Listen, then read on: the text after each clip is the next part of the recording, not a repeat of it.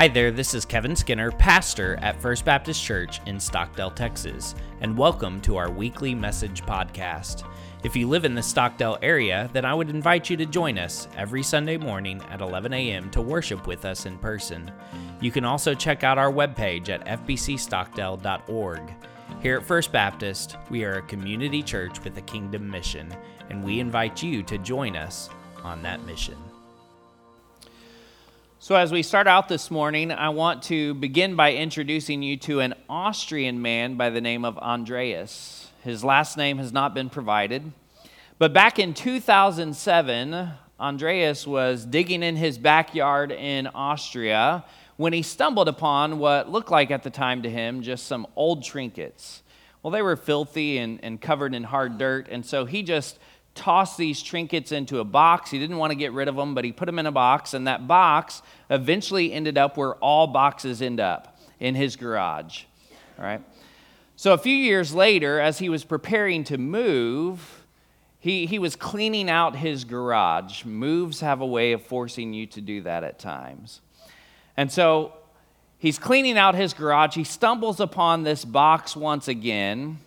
And when he opened it up, some of the dirt over the years had softened and fallen off some of these things. And, and he realized, man, he had a lot of shiny objects in there. He had some rings, some brooches some gold plates, and even some ornate belt buckles. Someone must have won a roping contest. so he took nearly 200 objects to the Office of Antiquities in Austria. And what he found out was that he had one of the most significant discoveries in Austria because he had found uh, pieces that were nearly 650 years old. They were medieval pieces. And so, what looked like to him initially as just something unwanted that he tossed aside really turned out to be a priceless treasure. So, we're in a series right now titled Undeniable Joy. And as we're going through this series, we're simply walking through the book of Philippians. So let me just pause right here and remind you of our working definition for biblical joy. Joy is that good feeling of peace, happiness, and contentment that comes from the Spirit that is at work within us, regardless of the circumstances that are at work around us. And let me just quickly remind you that when I say the spirit that's at work within us, I'm not referring to uh, our own spirit. I'm not referring to some mystical spirit. I'm specifically referring to the Holy Spirit, which Scripture teaches us is given to every single believer upon the moment of our salvation. What Scripture tells us is that the Holy Spirit is given to us as a down payment of our salvation. And so if you have given your life to Christ, then you have received the Holy Spirit into your life. And therefore, you have this Spirit working inside of you to produce joy in your life, even when the circumstances of your life may not be joyful. Now, as we think about these, these circumstances that may not be joyful circumstances in our life, and they may not be joyful because maybe it's times of sickness, maybe it's times of pain, maybe it's times of suffering, maybe it's times of persecution, these somewhat uh, these, these circumstances that, that really are not joyful circumstances, they may be, as we see them, somewhat unwanted circumstances. If we could put them in a box and just toss them aside, we probably would. But what we've seen in the book of Philippians so far is that even in these, these times of, of circumstances that maybe they're unwanted circumstances, even in these times that we may not be going through something joyful, because of God's grace, because of His faithfulness, to, to use any circumstance in our life for His glory and for our good, what we might see as an unwanted circumstance, because of God's faithfulness, we can see it as a priceless treasure. Paul didn't desire to be in prison. He would have much rather been, been able to be free, traveling around, preaching and proclaiming the gospel. But Paul also recognized that God could work in his life even while he was in prison for, for God's glory and for the advancement of the gospel. And that's exactly what we see God doing in Paul's life while Paul is in prison. Even though he's in prison, Paul continues to proclaim the gospel to all those in prison that, that would hear. But also, while Paul is in prison, Paul has written this book of Philippians, this book, this letter to the Philippian church, which contains so much joy. And so, really, what was this unwanted circumstance in Paul's life really has turned out to be a priceless treasure that you and I are still learning from today. So, if you have your Bibles, you can turn with me to Philippians chapter 2. We're going to look at verses 19 through 30 today. Philippians chapter 2, verses 19 through 30. Now, as you're turning there, I want to remind you of some of the main verses that we looked at last week. Last week, we, we looked at Philippians 2 14 through 16, uh, the first part of verse 16. That's where I focused a lot of the message last week. Paul said, Do everything without grumbling and arguing, so that you may be blameless and pure, children of God who are faultless in a crooked and perverted generation, among whom you shine like stars in this world by holding firm to the word of life.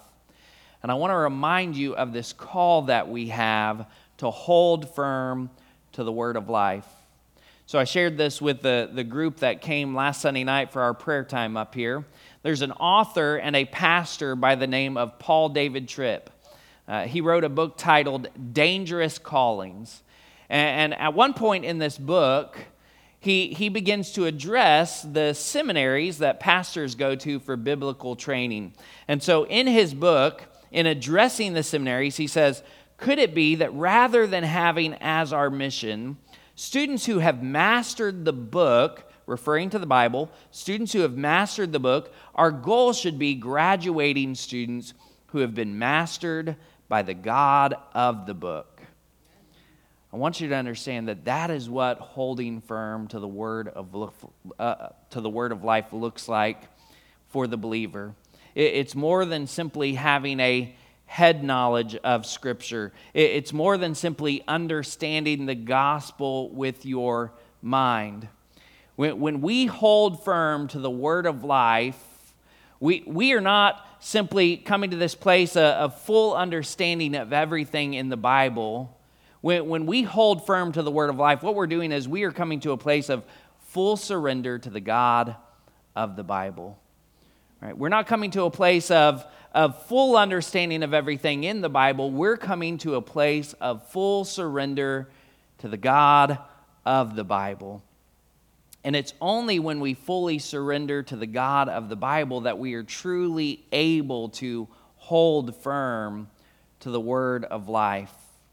So let me just pause right here and ask Have you fully surrendered to the God of the Bible? Have you fully surrendered to the God of the Bible? I'm not asking if you have a head knowledge of the Bible. I'm not even asking if you have a, a good understanding of the gospel. Because you can hear the truth, you can learn the truth, and yet never fully surrender to the truth, to the God of the truth. So, have you fully surrendered to the God of the Bible? And if you haven't, then my prayer is that today would be that today, that day for you, that today would be the day that you do fully surrender to the God of the Bible. Because as we talk about this undeniable joy that, that, that we're talking about as we walk through this series, it, doesn't begin when we hear the gospel, and it doesn't even begin when we understand the gospel. Rather, it begins when we respond to the gospel and when we fully submit our lives to the Lord, when we fully surrender to the God of the Bible. And so, if you haven't yet fully surrendered to the God of the Bible, if you haven't yet come to know Jesus as your Lord, then that's my prayer for you today. Not simply that, that you would come to know this undeniable joy, but that you would come to know Jesus as your Lord. That the joy will follow his presence in your life. But my prayer is that you would come to know Jesus as Lord. As we look at the book of Philippians, Paul de- Paul's desire is for the Philippian church to be fully mastered by the God of the book, to, to fully surrender to the God of the Bible, that they might hold firm to the word of life. With that in mind, let's read our passage today. It's Philippians chapter 2, verses 19 through 30. Paul said, Now I hope in the Lord Jesus to send Timothy to you soon, so that I too may be encouraged by news about you. For I have no one else like minded who will genuinely care about your interests. All seek their own interests, not those of Jesus Christ. But you know his proven character because he has served with me in the gospel ministry like a son with a father. Therefore, I hope to send him as soon as I see how things go with me. I'm confident in the Lord that I myself will also come soon. But I considered it necessary to send you Epaphroditus, my brother, co worker, and fellow soldier, as well as your messenger and minister to my need since he has been longing for all of you and was distressed because you heard that he was sick. Indeed, he was so sick that he nearly died. However, God had mercy on him, and not only on him, but also on me, so that I would not have sorrow upon sorrow. For this reason, I am very eager to send him, so that you may rejoice again when you see him, and I may be less anxious. Therefore, welcome him in the Lord with great joy and hold people like him in honor, because he came close to death for the work of Christ, risking his life to make up what was lacking in your ministry to me. Now, as we look at this passage, we see Paul talk about two men here. And I believe that Paul, along with these two men, are, are men that had been mastered by the God of the book. These are men that were holding firm to the word of life. Paul was in prison for sharing the gospel, and Paul was continuing to share the gospel while he was in prison. Timothy was like minded with Paul. He had a genuine care for the Philippian church. Epaphroditus was a faithful servant uh, of the Philippian church, and, and he got sick and, and nearly died while serving Christ. These men were holding firm to the word of life. And so, what we see in these 12 verses is that Paul, he, he decides in his letter to the Philippian church that he, he's going to rejoice in and honor these two men. So, let me just pause right here and say this it's good to rejoice in and honor faithful leaders it is good to rejoice in and honor faithful leaders. Now, this was not intentional on my part for this passage to fall on this Sunday that we're having this appreciation lunch, right? In fact, I, I, planned out my, my preaching calendar, I planned out my sermon schedule for this year at the end of 2021. So this has been on my schedule all year long, and it was only a couple of weeks ago that Roger, our chairman of deacons, came to me and said, Hey, we're going to have this appreciation lunch for y'all uh, on this particular Sunday. And so this was not in my plan for, for this to fall on this Sunday, but I do believe that it was in God's plan for this to fall on this Sunday.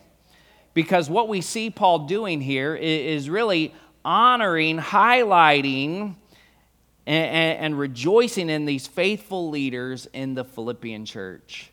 It's good to rejoice in and honor faithful leaders. And let me just say, we have some good and faithful leaders here at First Baptist Church Stockdale.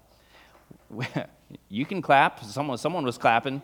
Uh, we, we, we are so thankful. We're so thankful for Becky. Not every, not every church can say that we have uh, a worship minister who has faithfully served the Lord and faithfully served the local church body for over 15 years now. We, yeah, there you go. We're thankful that, that we have a worship minister who loves the Lord, who has been mastered by the God of the book, who leads us week in and week out uh, to worship the Lord, who leads our children week in and week out to love the Lord and to worship the Lord. We're thankful for Becky. We're thankful for her husband Joe, who serves as a deacon here. We're thankful for her whole family.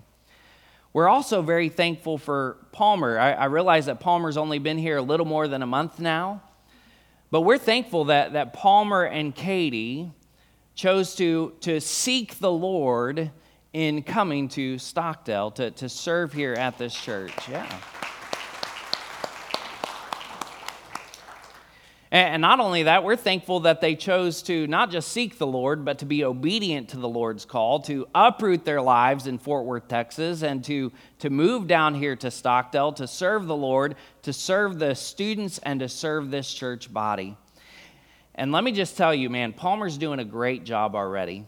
Uh, on Wednesday mornings, uh, we have FCA at the school. So every Wednesday morning at 7:30 a.m., Palmer is in there. He's teaching uh, God's word to students that are showing up early, uh, so that they can learn uh, from God's word. And so he's doing a great job on, on Wednesday mornings. Also on Wednesday nights. Uh, he's doing a fantastic job leading our students there. This last Wednesday night, I can't even tell you how awesome it was. Uh, I mean, we had 51 students in there, and they were chanting for more worship. All right? Such an exciting thing to be a part of. And so we know that, that God is already doing something with Palmer here, but we also know that God is going to con- continue to do something in our church and in this community uh, as Palmer continues to faithfully serve the Lord here. It's good to rejoice in and honor faithful leaders. But we also recognize that we are not in this alone. We realize that we are your ministerial staff, but, but we are not in this alone, right? We know that, that there are many of you who serve alongside of us week in and week out, who faithfully serve on Wednesday nights with us, who faithfully serve on Sunday mornings. When we have special events, you're there faithfully serving. We recognize that we are not in this alone, and so we are so thankful for you. We're thankful for how God uses you in, in, the life of this church body to, to minister and to advance the gospel as you faithfully serve. We love this church body. You know, I realize that I'm the pastor of this church, but I want you to know, even if I were not the pastor of this church, knowing and, seeing how much you love, how much you care, how much you serve, knowing that it is your desire to advance the gospel in this town. Even if I were not the pastor of this church, I would want to be a member of this church. And the truth is, back in the 1980s, I was a member of this church, right? That's right, I still am a member of this church, and I'm thankful that God has allowed me to come back and to be a part of this church body once again. So, Paul rejoices in, he honors Timothy and Epaphroditus. And, and, as we look at these descriptions of Timothy and Epaphroditus, and as we look at some of the words that, that Paul shares here, I, I believe that there's some things that we can learn about how we are to operate as we come together and as we work together and serve together as a church family. So let's just look at some of those things together right now. First, we should hope in the Lord. We should hope in the Lord. Let's look at verse 19 again. It says, Now I hope in the Lord Jesus to send Timothy to you soon, so that I too may be encouraged by news about you. We should hope in the Lord. Now, that's the way the CSB translates it. Uh, the New King James Version, instead of using the word hope, it uses the word uh, trust. And really, both are good translations because the reality is, is that the fullness of our hope and the fullness of our trust is to be in the Lord. The fullness of our hope and the fullness of our trust is to be in the Lord. Paul was hoping and trusting not simply in himself, he was hoping and trusting not simply in his own ability to send Timothy to the Philippian church, to, to go and serve the Philippian church, Paul was hoping and trusting in the fullness, his, the fullness of his hope, the fullness of his trust was in the Lord. If you think about it, Paul is in prison. What could Paul truly do to, to ensure that Timothy got to the Philippian church? He could tell Timothy to go to the Philippian church. He could pray for Timothy to go. But, but Paul couldn't do anything in his own strength to get Timothy there. Timothy himself could have gotten arrested and ended up in prison. And so Paul knew that, that really he had only one option. He had to fully hope and trust in the Lord.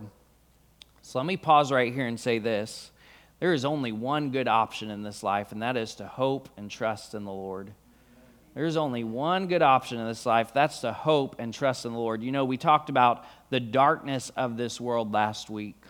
We live in a crooked and perverted generation. Those were Paul's words. Paul's words about his generation back then, and yet as we look at our own generation, we see that to be true as well.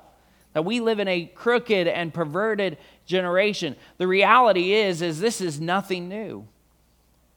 Regardless of how good you might have thought of your generation, the reality is, is that every generation has been a crooked and perverted generation since the days of Adam because every single generation has been marred by sin.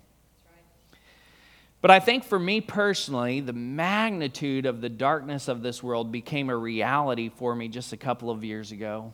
It, was kind of like an aha moment for me where, where I realized, man, we really can't trust this world. We can't trust the media. We can't trust the government. We can't trust this man or that man, this party or that party we really cannot put our hope and our trust in the things of this world. The fullness of our hope, the fullness of our trust has to be in, in, the Lord alone. Because at the end of the day, if we are hoping in and trusting in the things of this world, then we are hoping in and trusting in faulty things. We are hoping in and trusting in imperfect things. And so there's only one good option for us in this life, and that is to hope and trust in the Lord. And when we hope and trust in the Lord, we are trusting in one who has never failed and who will never fail. You see, when we hope and trust in the Lord, we can never go wrong. There's only one good option, and that is to hope and trust in the Lord. So let me just pause right here and ask where is your hope and trust today? Where is your hope and trust today? Are, are you trusting in the media? Are you trusting in the government? Are you trusting in your family? Are you trusting in your job? Are you trusting in your money? Are you trusting in your stuff? Are you trusting in yourself? Where is your hope and trust today? And if you would say that your hope and trust is in anything but the Lord and the Lord alone, then let me encourage you to refocus that today. To, to take your hope and your trust off of whatever else it might be on, and to refocus that hope and trust, the fullness of your hope and the fullness of your trust in Jesus Christ and in Jesus Christ alone. So we should hope in the Lord. Second, we should genuinely care for others. We should genuinely care for others. Let's look at verse 20 again. It says, for I have no one else like minded who will genuinely care about your interests. We should genuinely care for others. Now, Paul's talking about Timothy here. Timothy is someone that Paul has mentored, discipled, raised up for the ministry. And so, because of this, T- Timothy has the same type of genuine care for the Philippian church that Paul had for the Philippian church. Timothy truly cared about them. This was not a phony care, this was not a phony love. True, uh, Timothy truly cared for the Philippian church. And so, as Paul gets ready to send Timothy to the Philippian church, he points out to them that, that Paul has, or that Timothy has this genuine care for the church.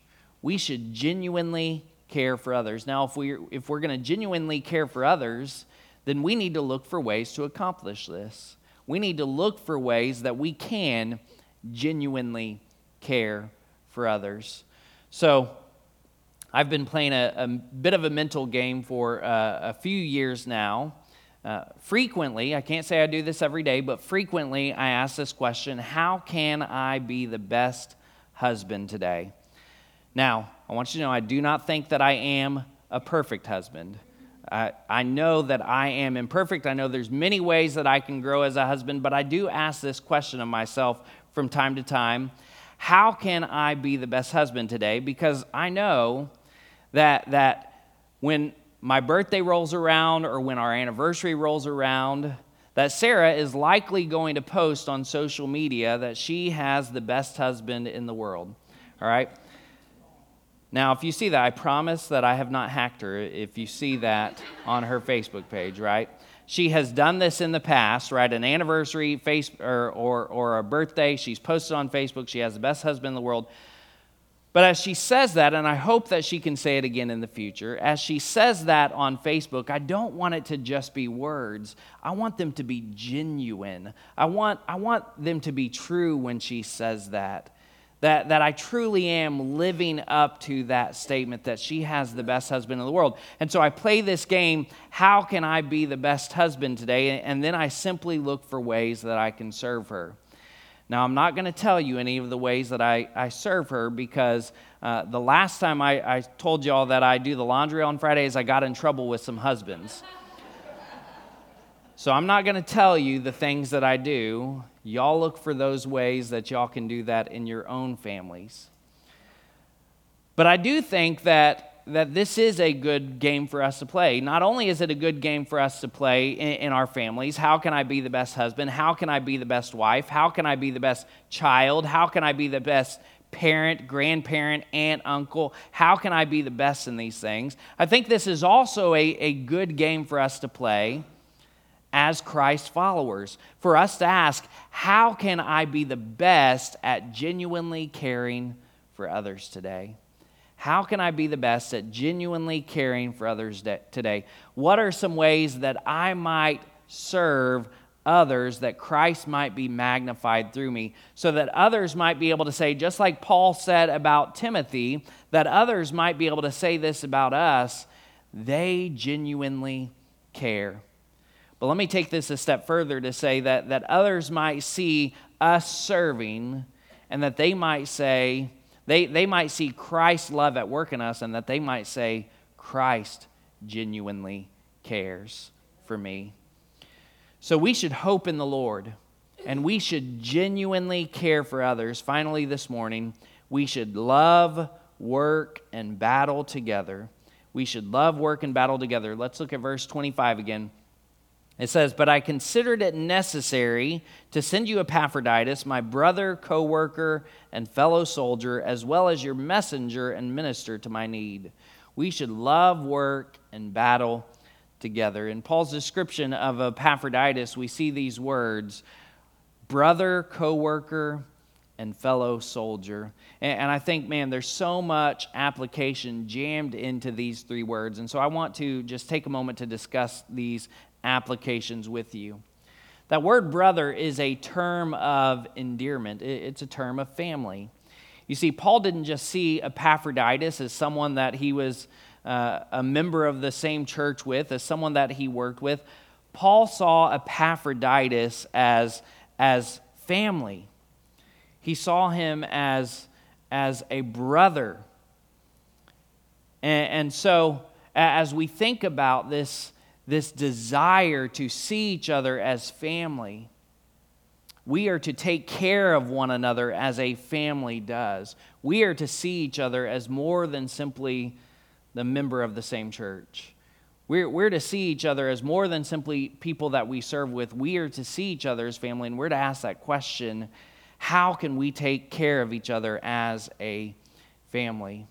You know, when, the, uh, when, when Jason and Jerry Pavelic got in their accident uh, several months ago, the first thing that I asked Chelsea was, What can we do for you? How can we serve you?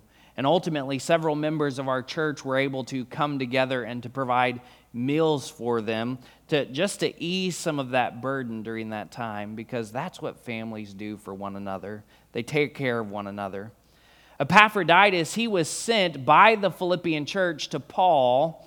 And essentially, what he did was he took a care package from the Philippian church to Paul. In fact, at the end of verse 30, Paul says that Epaphroditus was sent to make up what was lacking in the Philippian church's ministry to Paul. The, the Philippian church, they, they loved Paul and, and they were praying for Paul. But until they sent Epaphroditus with this care package, what was lacking in their ministry to Paul was a tangible outpouring of their love for Paul. And so when Epaphroditus went with their, this care package, they were able to show love to Paul, not just through prayers, but also in this tangible way.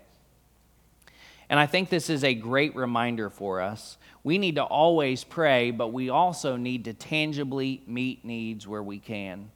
We need to always pray, but we also need to tangibly meet needs where we can because we are to see each other as a family. So we see that word brother. Second, we see that word coworker. And that word coworker implies there's a job to be done. Understand, when we become a part of a local church body, it's more than simply joining a club. Rather, when we join a local church body, we are saying that we are going to come together and we are going to work together. This is printed at, at, the top of our bulletins, and you hear me say this phrase often. We are a community church with a kingdom mission. And just as that word coworker implies that there's a job to be done, that word mission implies that there's a job to be done. We are to come together as a family and we are to work together for the sake of and the advancement of the gospel. There's a job to be done. Paul knew that he wasn't on mission, that he wasn't working for the gospel alone. He knew that, that he had the Philippian church working with him, and this was evidenced by Epaphroditus coming to him to work alongside him there. And so not only does he call Epaphroditus his brother, but he also calls Epaphroditus his co worker. But not only that, the third word that we see is that word soldier. Paul calls Epaphroditus his fellow soldier. And that word soldier implies not just that there's a job to be done, but that there's a battle to be fought. Not just that there's a job to be done, but that there's a battle to be fought. So on Wednesday mornings for the last several weeks in FCA, which I've already mentioned FCA once. If you're not familiar with what FCA is, it stands for Fellowship of Christian Athletes.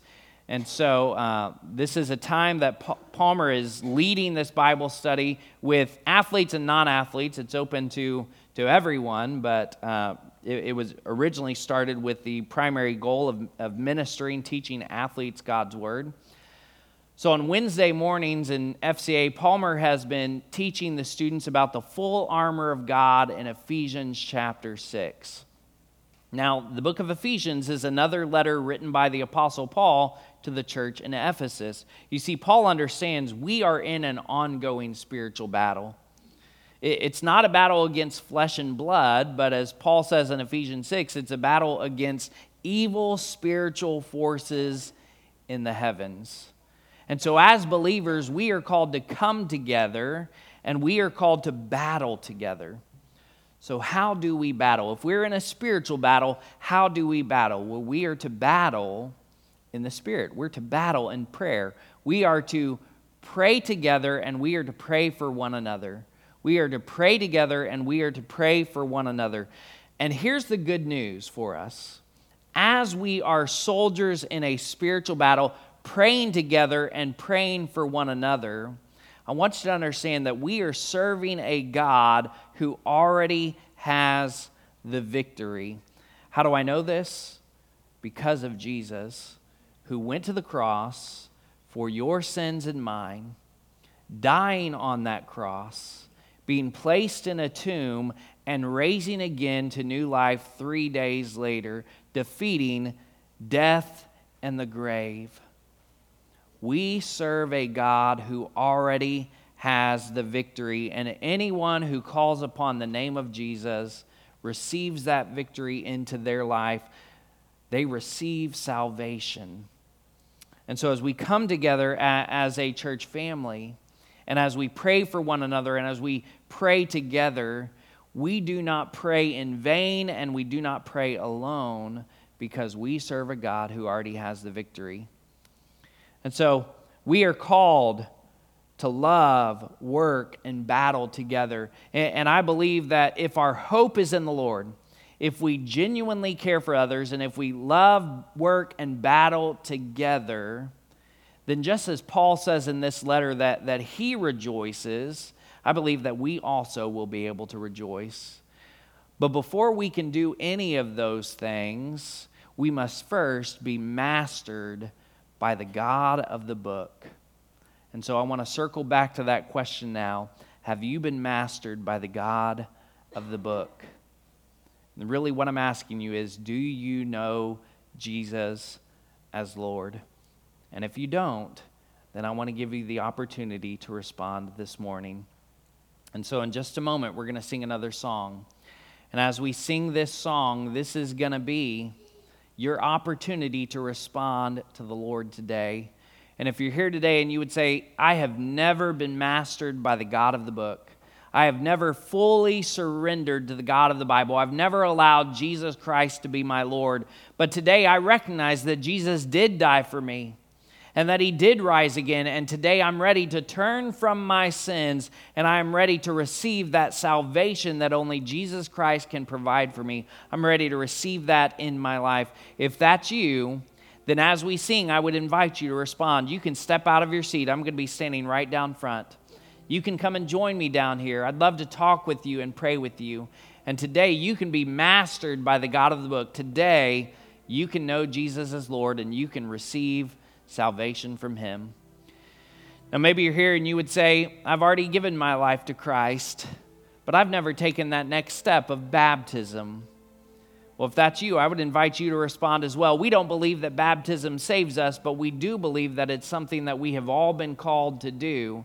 And if we're going to say that, that we have been mastered by the God of the book, if we're going to say that Jesus is our Lord, then that means we want to walk in obedience to Him.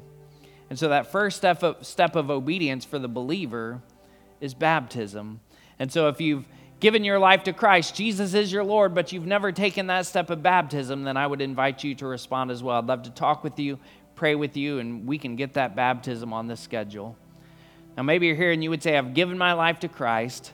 I've already been baptized by immersion, and I've been visiting First Baptist Church Stockdale. I know that God's calling me to, to make this my church home to come and connect with this church body, to become a part of this local church family, to love with us, to work with us, to battle with us as we serve the Lord together. If that's you, then I would invite you to respond as well. Today, you can come, we can pray, and you can become a member of this local church body here at First Baptist Church Stockdale.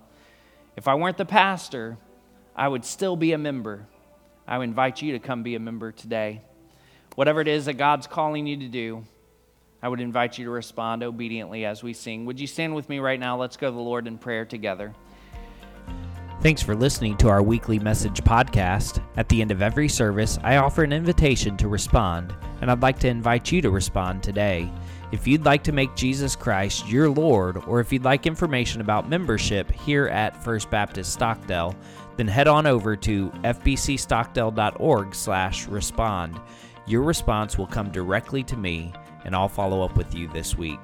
God bless you, and have a great week.